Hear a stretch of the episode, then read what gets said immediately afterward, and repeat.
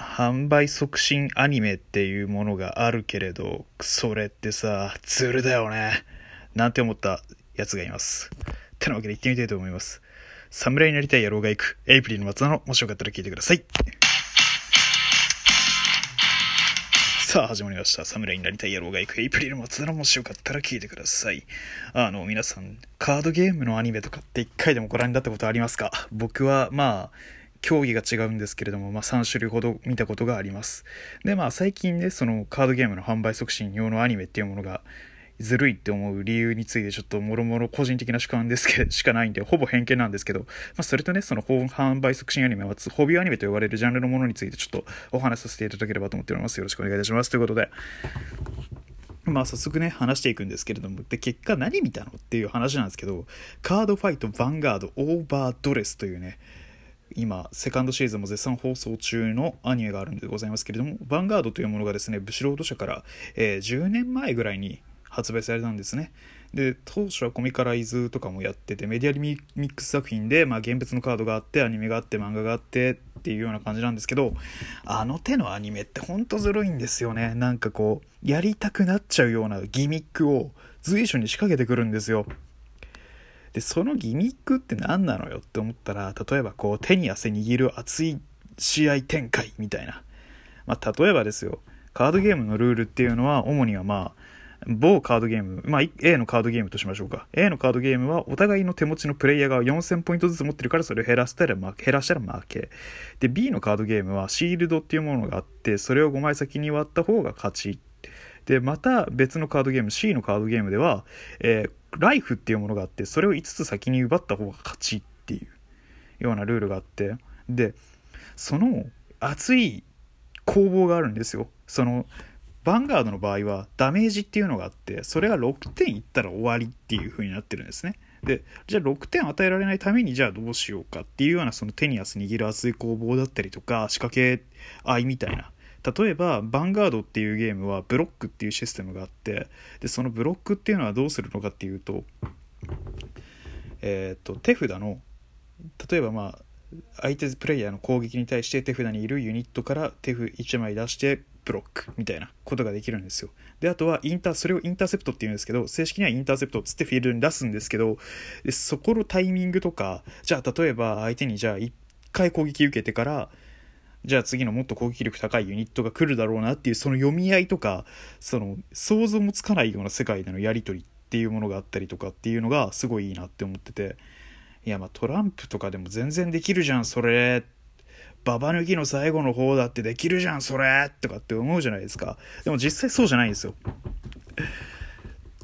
なぜならそのアニメの中のキャラクターたちってすごくこう生き生きしてプレイしてるしさもなんか自分が明日こうこれで負けたら世界が終わるかもしれない生きるかも死ぬかもしれないみたいなもうあのそういう勢いでやってるんですよとにかく。どっちの明日が尽きるのか。また明日が来てしまうのかっていう負けても明日が来てしまうし勝っても明日が来てしまうっていう。その一敗一戦の一敗一勝の重み責任が全て如実に出てるような演出だったりとかそういうところでかっこいいって思わせてしまうしであとはですねまたあれなんですよ。カードアニメカードゲーム系のアニメのあるあるなんですけど召喚工場っていうのがありましてこの召喚工場っていうのはじゃあ何かっていうと主人公のそのデッキっていうのが必要になってくるんですよねカードゲームっていうのは。大体まあ40枚から50枚近くのデッキカードの山なんですけどその中からえりすぐりのね1体だけ特別なユニットまあ野球におけるエース、えーまあサッカーにおけるエースストライカーみたいな存在のやつが出る時のその決め台詞みたいなので指してくるパターンもあるしすごいかっこいいんですよね。しかもデザインもね。なんかすごく綺麗な絵なんですよ。で、かっこいいんですよ。ただ綺麗なだけじゃないんですよ。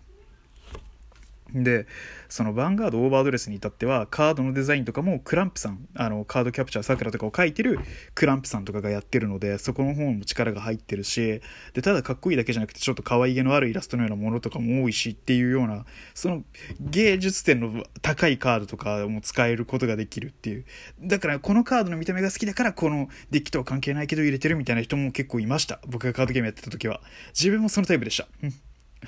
このカード入れたら別な勝率上がるわけじゃないけど見た目が好きだからみたいな感じで入れたりとか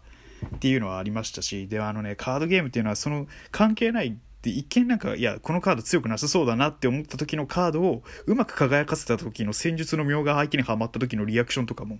すごく見応えがあるんですよね。だから販売促進系のホビーアニメってただただお金をね落とさせたいだけじゃねえんだなっていう大人のいやらしい何かしらはあったとしてもそこの演出にやっぱりこう見惚れてしまうっていう。見とれてしまうっていうこともあるっていう。そういったところもすごいしで何よりねなんかこう声優さんがそのかっこいい召喚工場行ってからなんかカードのこう効果が高校でこうだみたいなんでこれでお前の負けだみたいな こと言ったりもするんですよ。でいやあいでそれでなんかこうねあの散っていくねあの負けたプレイヤーがなんかこううわーっていう時もあればなんかこうかっこいいライバルキャラとかだったらねふっつって認めようっつってあろう。消えていく時もあるしああもうねどうにとにかくいい試合しちゃうんですよ。あの手のアニメって。普通に現実だったらなんかこうありえないような時間の流れ方してるのもあるんだけども。でもそれでもねあの視聴者にやらせたいしで知らない今までやらなかった層も引き込みたいからってことでいろいろこう手の込んでて工夫があってそれぞれスタッフさんが本気なんだなっていうのがよくわかるようなアニメです。販売促進系アニメ。あの僕がね今最近見たのがそれこそさっき話したようにカードファイトヴァンガードオーバードレスというアニメなんですけどすごいこう良かったなと思うのが僕はヴァンガードシリーズアニメのヴァンガードは一番最初のやつしか知らなくてそれこそ10年前ぐらいに放送されていたやつで、えー、学生たちがまあヴァンガードをやる部活を作ったりとかっていういろいろな流れがあったんですけど最初主人公がヴァンガードに対してちょっとこう恐怖を抱いててでプレイするきっかけをなかなかつかめなかったりとかするところとかの展開とかもなんか見ててああ懐かしいななんていう感じで振り返ってみることもできるしでヴァンガードの歴史がこう一新されて刷新的になったりとかっていうような感じなんですね。ルールは基本的に変わってないんですけどでそのいろんなその効果が出たりとかで主人公が使ってるカードもかっこよかったりとかでヴァンガードのアニメってイメージっていう言葉が出てくるんですよ。で何が思ってそのイメージって言葉が出てくるかっちゅうとヴァンガードっていうのは導くっていうことがテーマなんですよ。でだからカードをうまく勝ちへ導く。自分のだから想像の向こう先へ行く。もっと先があるように思うっていうそのイメージの力っていうのがあってでそれが強ければ強いほどいいのかってわけじゃないんですけどまあそれを持ってたらまあいいヴァンガードのプレイヤーになれる素質があるみたいなことをよく言うんですよ。そこもね、またうまいんですよね。さもそれを視聴者のね、ちびっこども。対象年齢がちょっとオーバードレスはよくは講義で取れるんで まあ、ちびっこも見れる、小学生も見れるだろうし、中学生も見れる、高校生も見れる。で、僕のような、まあ、成人してる人間も見れるみたいな、そういうちょっと幅の広さが今回あったんで、ちょっとよくわかんなかったんですけど、とにかくね、その、カードゲ、ただのカードゲームじゃないんだと。ただのカードゲームから発展することもあるんだよ。何か得られるものもあるんだよっていうことをメッセージもあるしただただカードをやらせたいから派手な演出を無理やり取ってる。ただカードを使ったエンタメで終わらせないっていうのもまた一個の見応えなんじゃないかなって個人的には思いました。